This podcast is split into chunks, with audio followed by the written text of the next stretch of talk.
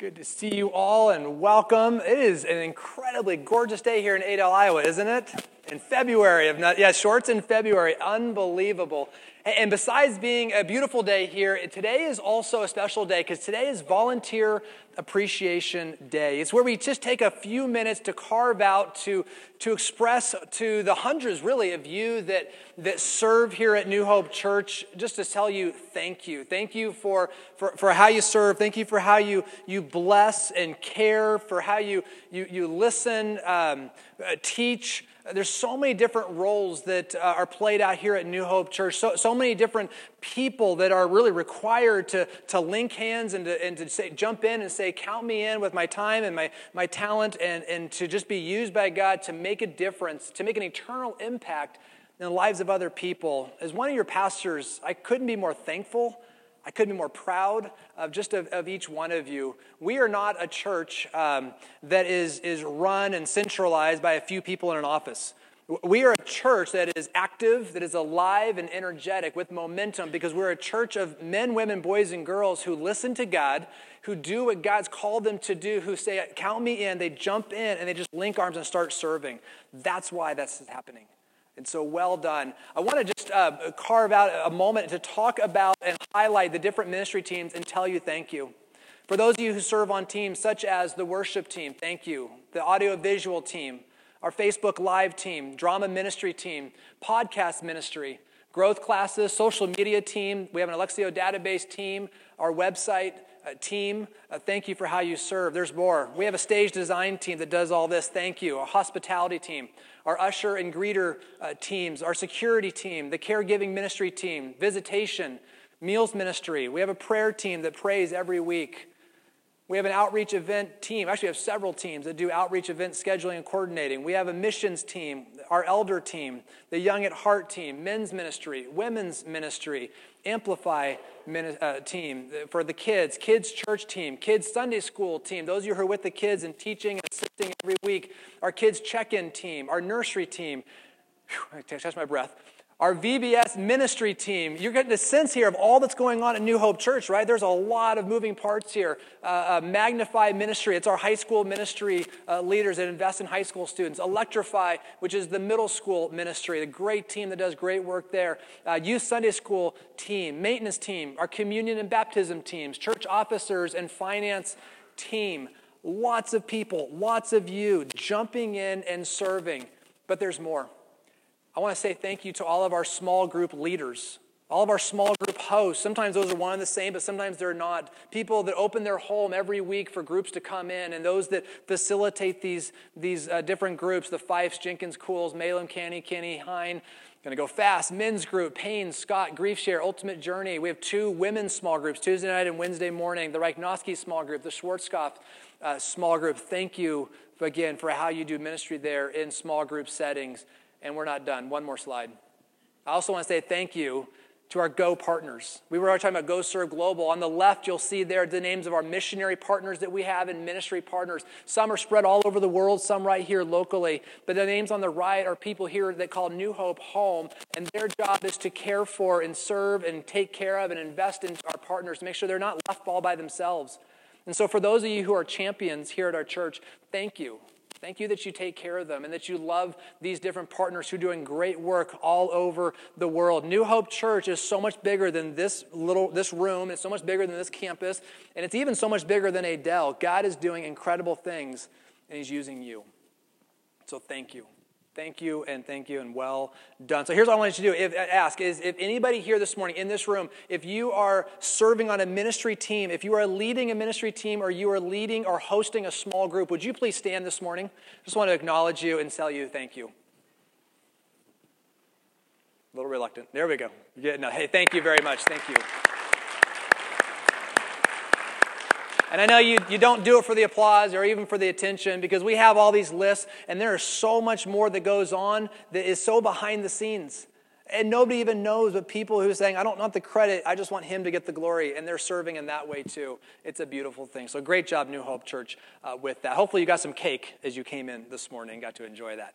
Uh, also want to mention next Sunday is also a special Sunday because next Sunday we're filling up the tub. It is baptism celebration Sunday. It, it, one of my favorites. This is going to be a tremendous, tremendous time. We are baptizing five people. We've got adults, we've got some students, some teenagers getting baptized. It's going to be just a lot of fun. So here's what I want to ask you to do, please. We're doing the baptisms between the services. So get it on your calendar. If you write it down or digital, whatever you got to do, just to remind yourself, come early or stay late, whichever service you attend. But plan to be in here to celebrate, to hoop and holler and give wet hugs because it's going to be a celebration of what Jesus has done to transform and change lives of men and women uh, here at New Hope Church. So please plan to be for that, uh, be here for that uh, special time. Okay, announcements out of the way. Grab your Bibles, please. Turn to uh, the Gospel of John, chapter 6 is where we're at. YouVersion.com uh, is useful if you have a tablet or smartphone.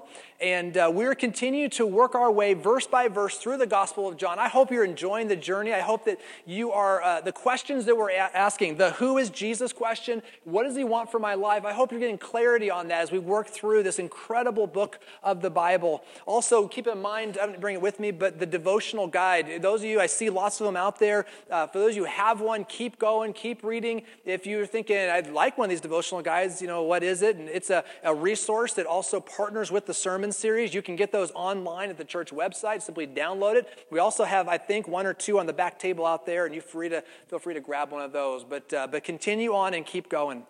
Now, what happens oftentimes when you go verse by verse through a book of the Bible is that uh, inevitably you'll hit a passage that is challenging this, this hard. It's, it's, it, I'll be honest with you, it's one of those passages, if maybe if I could go back, I would have kicked it to the devotional guide. So we didn't have to deal with it on a Sunday morning. But it, that's not the way it worked out. So here we are. We're going to be taking on a very difficult passage this morning.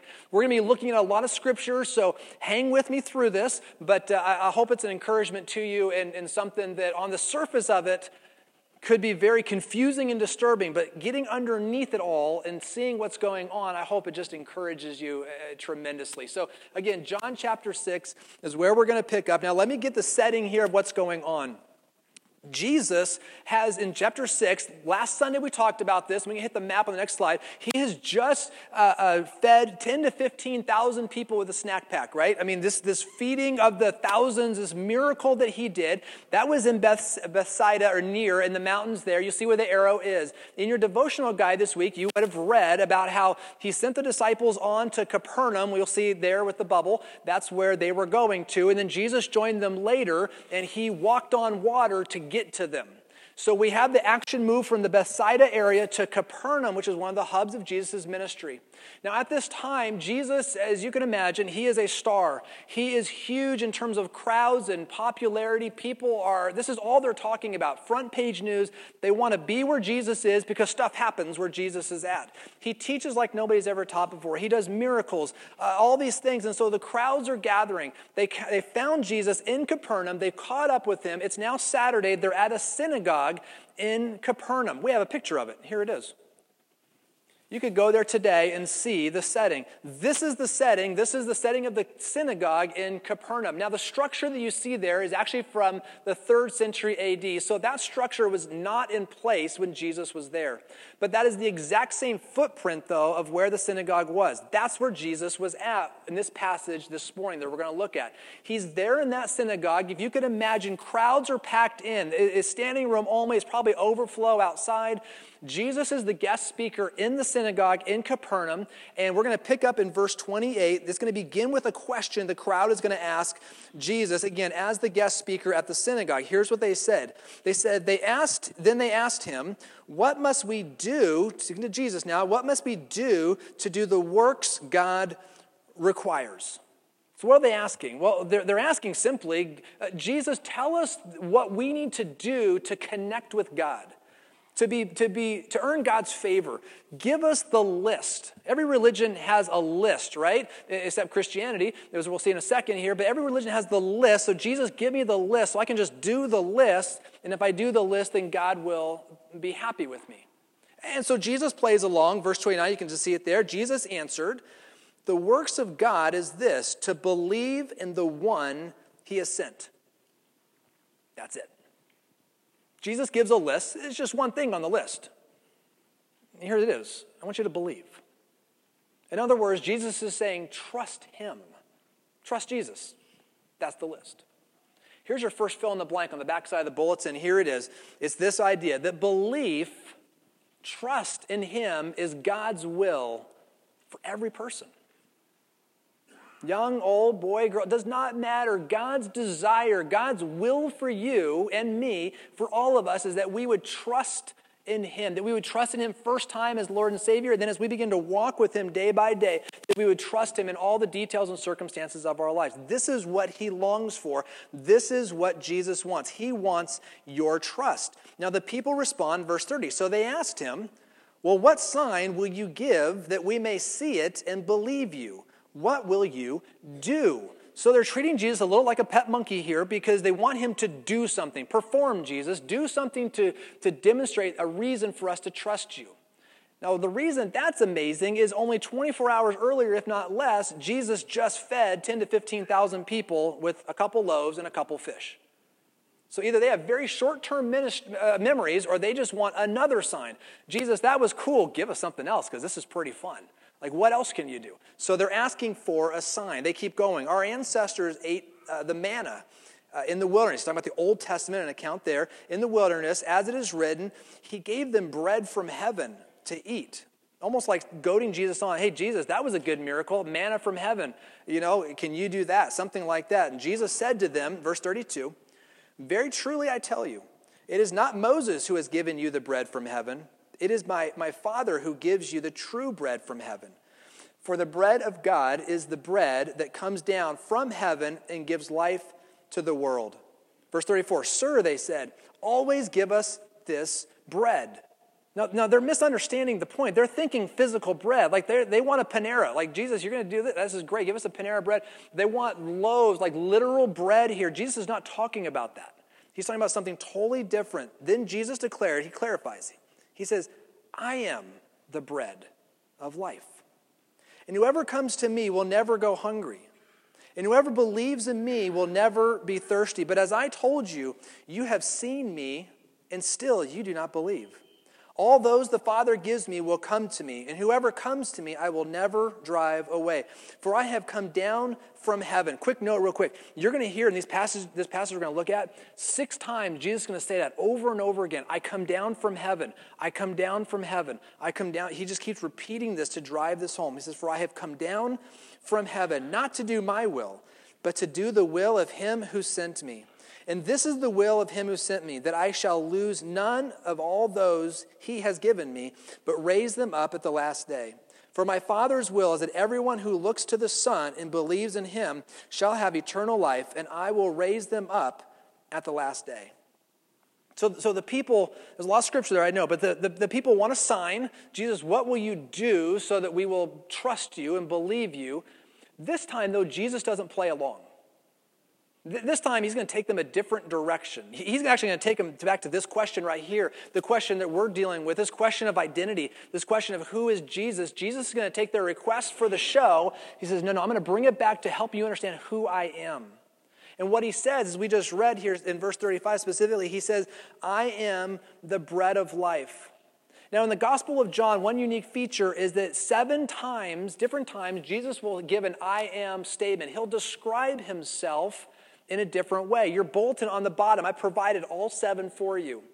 And as we go through this series, whether from the stage on a Sunday morning or in your devotional guide, you'll be hitting these different seven, these seven different I am statements to help you understand more of who Jesus is. This is the first one.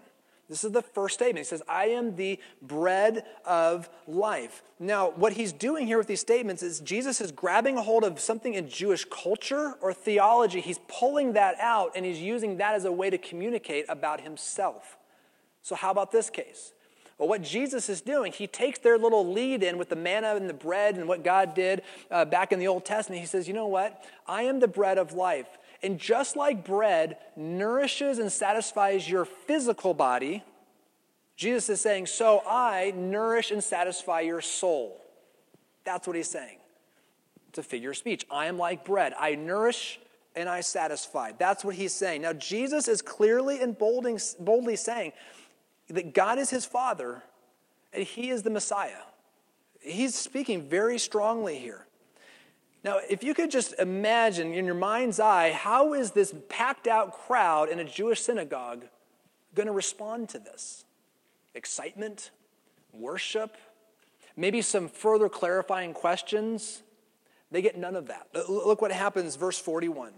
At this, the Jews there began to grumble about him because he said, I am the bread that comes down from heaven. And they said, Is this not Jesus, the son of Joseph, whose father and whose mother we know? In other words, we might say, like, no, no, I don't get it. This is Jesus. Like, our kids played Little League together. Like, we know them. We know the family. We live by each other. I'm not buying what he's saying here. They finished up. They said, How can he now say, I come down from heaven? Let's make a quick observation. The thing with this crowd right here is they were too familiar with Jesus to be able to hear what Jesus was saying. And sometimes for some of us, and maybe this is your story, where you grew up in a Christian family and maybe you went to Christian school, and at summertime you went to Christian youth camp, and then, and then uh, you were in Sunday school, and you went to Amplify, and then you went to Electrify and Magnify, and you're involved in all these ministries, and they're all really good, and they're all really important. They play an important role in our lives. But what can begin to happen is after, over time, is you, you, you hear it so much, and you read it so much, and you're involved in church so long that Jesus becomes white noise apathy sets in because it's, it's all you've ever known. And that, that, that edge, that pass, passion is, is gone. And sometimes what can happen is a person, because uh, it may in fact be true, that they can't even imagine or remember what life was like before they knew Jesus. Some of you, you came to Christ later in life and you have a very distinct memory of what it was like before you had a relationship with Christ and all that you went through and what it meant for you to make that transition. But for others, it's just it's too long ago. Or you don't remember anything different. It's almost like familiarity with Jesus clouds passion for Jesus. Sometimes that can happen. And if that's you, so what, what can you do about it? I want to offer you one idea this morning. It's your next and even last fill in the blank. Here it is. It's that faith your faith is not about a feeling, but faithfulness. Your faith is not about a feeling, but faithfulness. Because maybe you're in a place right now, young or old, does not matter. And you say, I don't, I don't really feel like reading the Bible. I don't really feel like praying. I, frankly, I don't really feel like going to church. I, I, don't, I don't feel like going to youth group. I don't feel like, I don't feel like doing any of these things. I understand. I, I get it. So what do you do? Well, you do it anyway. Just do it anyway. Because faith that's dependent on your feelings will be an unsteady faith. Think about it. Your emotions, they rise and fall. They rise and fall throughout any given day. Emotions are ne- never meant to be sustained at a certain level, high or low. And so our emotions go up and down good days, bad days, good lunch, bad lunch, whatever it is. Got a phone call, didn't get a phone call. And, and our emotions go up. And so if our faith is attached to our emotions, then our faith in Jesus will also have this tumultuous up and down. That's not what we want. And so do it even when you don't feel it.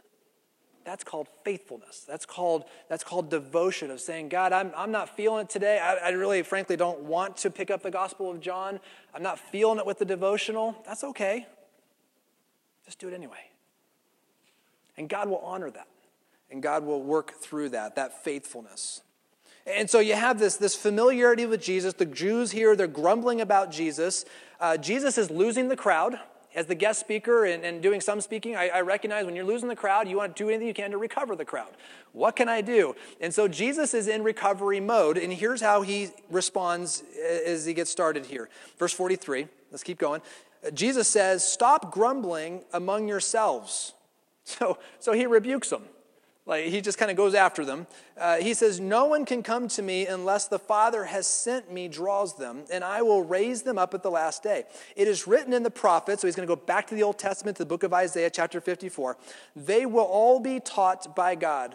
And everyone who heard the Father and learned from uh, him comes to me. No one has seen the Father except the one who is from God, and he has seen the Father. Now, here's a key verse, verse 47. He says, Very truly I tell you, the one who believes has eternal life. Again, short list, one thing believe.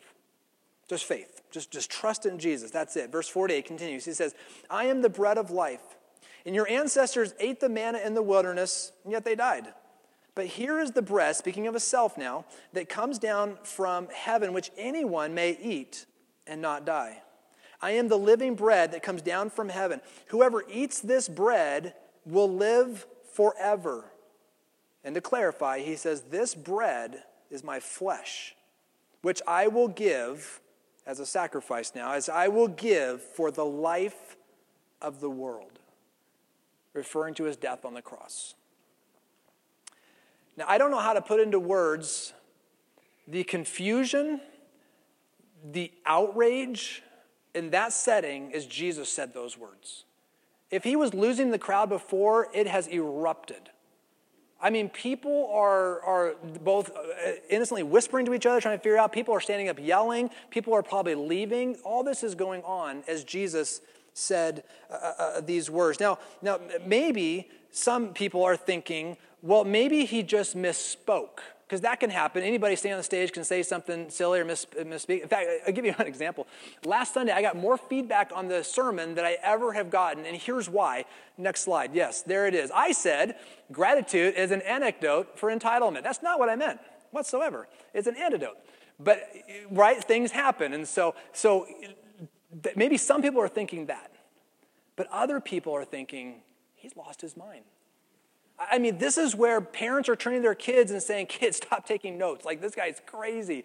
Like, we heard great things about him, but we're out of here. This is where, where families are like huddling up, like, hey, pretend to go to the bathroom, then we'll meet in the parking lot, right? I mean, they're trying to figure out how do we get out of here and not make a scene because this guy this guest speaker, this guy is crazy in terms of what he is, what he's doing. So, verse 52, let's, let's keep unpacking this. The scene unfolds. It says, Then the Jews began to argue sharply among themselves, How can this man give us his flesh to eat? That gives you insight of what they're thinking. They're like, That's gross.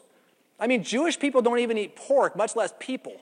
And so here's this scene of like, eat his flesh, drink his blood. Like, what is going on here? Trying to keep up with him. So, so it's bad. Hopefully, Jesus now will clarify what he means. I give you a little preview. He will not. He will double down. Verse 53.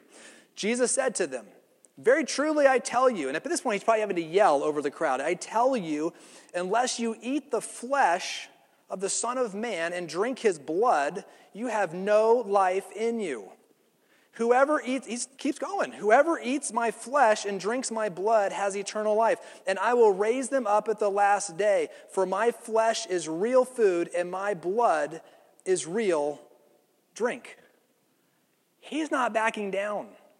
Like, there's no seeker sensitivity on this one. I mean, he is just speaking what is truth and the crowd is losing their minds here in terms of what's going on. I mean, this sounds more like a vampire small group breakout session at a Comic Con convention than it does like synagogue or church, right? I mean, just what's going on here in this scene. I wish I was a fly on the wall. It would have been fascinating to see. But and Jesus is still not done. Verse 56, he keeps going. Whoever eats my flesh, drinks my blood, he keeps saying it, remains in me and I in them. And just as the living Father sent me, and I live because of the Father, so the one who feeds on me will live because of me. This is the bread that came down from heaven. Your ancestors ate manna and died, but whoever feeds on this bread will live forever. He said this while teaching in the synagogue at Capernaum. Wow. We could just close in prayer at this point, right? I mean, this is just this unloading of this unique message that if we misunderstand it or if you're doing your quiet time through this, you're like, Jesus? Like, what are you saying here? This is really hard to understand. So, here's we're going to unpack this here just for a brief moment. What is going on here? And to help answer that question, I want to give you a pop quiz because we all love those, right? Here's the pop quiz Are we supposed to take the Bible literally? Yeah, just think about it for a little bit. Last service, there was a little bit of confusion. Like, I don't know how to answer that. I mean, I want to say yes, but then, you know, flesh and blood, and I don't know, right? The answer is yes, but we have to understand when it comes to literature in the Bible, there's two types of literal. First, there's plain literal. Second, though, there's figures of speech or figurative literal. A figure of speech, which we, we know what that is, it, it, it's, it's a way of using, it's a convention of using language to say something that's not literal, but you're trying to make a literal point. So, for example, we use this all the time. If I say I'm starving, I could eat a horse. Figurative or literal? Everybody at Cowboy Church is like, I hope that's not literal, like, right?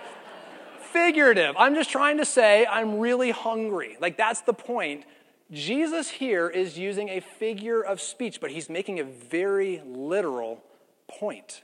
This is what he's doing here in this scene. So, what's his, what's his point? His point is this that bread, again, nourishes and satisfies our body, but the key is it must be received. If you're at home and you're really hungry and you got a Cinnabon cinnamon roll sitting on your kitchen counter and you just keep walking circles around it, looking at it, is it helping you? Is it nourishing you? Does it satisfy? No, you've got to eat it, right? You've got to eat the Cinnabon cinnamon roll. It's the same way with Jesus. Jesus says, Look, I satisfy, I nourish, I'm the only one that can do that, but unless you believe and receive me, you consume me, you invite me in, it doesn't do any good. This is the point that he's trying to make. Jesus nourishes and satisfies our soul, but must be believed and received. In other words, Jesus is saying to them, I'm giving you myself. And while they don't understand this, later they will see when Jesus goes to the cross and he literally does give his body and his life for them to pay the penalty for their sins. This is what he's talking about. Jesus is the only one that nourishes and satisfies your soul. I mean, who you really are. But you know what happens way too often? It's happened in my life, it's happened in yours, is we look in lots of other places to get satisfied. We look in lots of other places to find nourishment for who we are as people. We look to that relationship. We look to that new job. We look to that new house. We look to that new season of life. That whole idea of if I get this and when this happens and if she and if he and, and, and we have this elusive end zone of this when this happens, then I'll be satisfied. Then I will be in a place in life where I'm content and at peace. And what Jesus is saying here is that is an exhausting and never ending pursuit. To quote Bono from U2, I still haven't found what I'm looking for, right? I think he's still looking. It's this idea that Jesus is the only one that satisfies your soul. And some of you, your testimony is such that you remember I was in that place and I looked everywhere to find what only Jesus ultimately uh, brought to my life, that only He satisfies, that only He nourishes me, that I need to, if you will, feed on Him. See, eat a meal and you're hungry again in a few hours, aren't you? If you're a teenager, it's about 20 minutes. Pursue meaning and purpose and satisfaction and nourish outside of Jesus anywhere in the world, and it will leave you empty. Maybe it's fun for a minute, but you will be empty. But Jesus says, Come to me. Believe me. Receive me. Invite me in. Consume me. Allow me to be your Lord and Savior.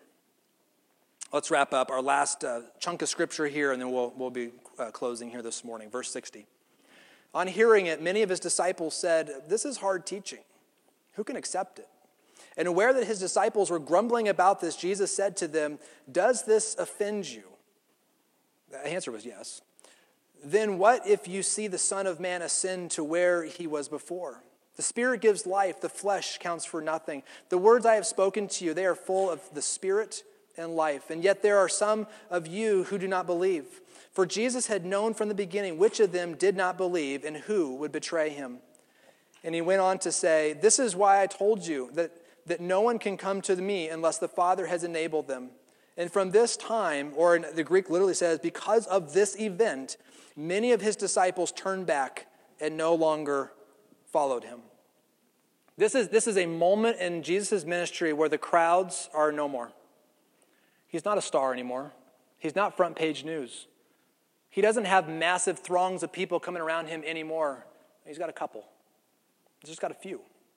This moment dramatically changed Jesus' ministry because there was many who called themselves followers or disciples and they basically said jesus loved the miracles but i'm out i don't do that and they walked away verse 67 he turns to the 12, 12 disciples. He says, You do not want to leave too, do you? Jesus asked the 12. And Simon Peter answered, now he's speaking for the group. He said, Lord, to whom shall we go? You have the words of eternal life. We have come to believe and to know that you are the, the Holy One of God. And then Jesus replied, Have I not chosen you, the 12? Yet one of you is a devil. And he meant Judas, the son of Simon Iscariot, who through uh, one of the 12 was later to betray him. Uh, right here is a pivotal moment for these disciples, for these 12 disciples. Are they going to leave like everybody else, or are they going to stick it out? Are they going to remain in place? Are they going to walk away? This was a hard day, and this was hard teaching. And some of you, while it may not be this, some of you can connect to this because you've, you've gone through a day or a week or a season of life, and it was hard. It, it was a time in your life where, when it came to your faith in who God is, you just didn't understand what God was up to. And you, you looked around and you said, God, this doesn't make any sense whatsoever. And maybe for you, the only reason you stuck it out is you had this thought of, well, I don't know where else to go. I mean, where else do I turn? What other religion do I turn to? Whatever philosophy do I turn to? But nonetheless, it was challenging. It was hard. It was questioning God, I don't understand what you're up to. Uh, God, if, if, boy, if I was in your shoes and I was I was God, I certainly wouldn't do it the way you're doing it. Ever been there? Ever had those moments? And that was that for this group here, these disciples. But here's my encouragement to you, and the band, you come up if you would, please. My, my encouragement to all of us, my, my prayer, my, my hope for all of us is that we each can come to a place where you and I can say, I believe in you and I trust in you even when I don't understand. I don't know what you're up to. I don't get it. And everything I look around just seems so opposite of what I think you would want to do. But, but we come to a place that no matter what we see, and no matter what we feel, and no matter what our experiences are, we still say, I choose to trust in you. I choose to walk with you. And some of you this morning, you're, you're in those kind of moments right now where it's just, it's hard or it's confusing or there's doubt or whatever the case may be. And you're at that kind of pivotal crossroads, just like that crowd on that Saturday in that synagogue of what am I going to do? My hope is that you choose to walk with Him. That, that maybe this morning for you, you're in a place where you recognize, yeah, Jesus has become way too familiar. And I'm not feeling it. I'm, I'm not. I'm, I'm, not feeling in terms of church. I'm not feeling it in terms of the Gospel of John and or even my own quiet times. And small group comes, and I'm like, oh, I could do this or mow the lawn with snow on it. I choose that. Like you know, you know, you don't want to go to small group because you're just not you're not into it. But that you would still say, I still choose to walk with you, even when I don't feel it. Or, or maybe for you this morning, you say, I still choose to walk with you even when I'm tempted. And this is, this is the world we live in because you're barraged with messages every day. I still choose to walk with you even when everything and everyone else tells me and tries to fulfill me to say, you'll find satisfaction, you'll find purpose and fulfillment somewhere else besides Jesus. So look over there. Look at her and look at him and look at that situation and look at that new car with four easy payments. There's nothing like an easy payment, just, right? And so you, you look other places and not Jesus. Or maybe it's for you choosing to walk with Him even on the hard days and you frankly just don't understand what God's up to. You just don't understand it. And you say, but I'm still going to walk with you. So as we close, who is Jesus? He's the bread of life. He's the only one from God to provide you satisfaction, to provide you nourishment. We're all looking for it. And what does He want from your life? Well, He wants you to trust Him so that you're satisfied in Him. He doesn't want fair weather fans. He wants us to say, no matter what the contours of our life is, God, I still choose you today. And then you begin to walk with Him.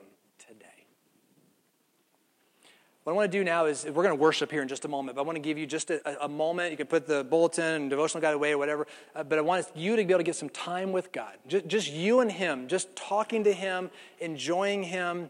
And maybe there's something from this text this morning or what we talked about that you just need to go to Him. Maybe it's because of familiarity. Maybe it's because of looking elsewhere. Maybe it's because you're just going through a hard season of life. And maybe this morning it's about saying, God, I, am going to choose to trust you with this, whatever the this is in your life. I just want to invite you just to enjoy some time with Him. I'll close in prayer, and then we're going to stand and uh, worship together as we close this morning. Let's, let's pray together.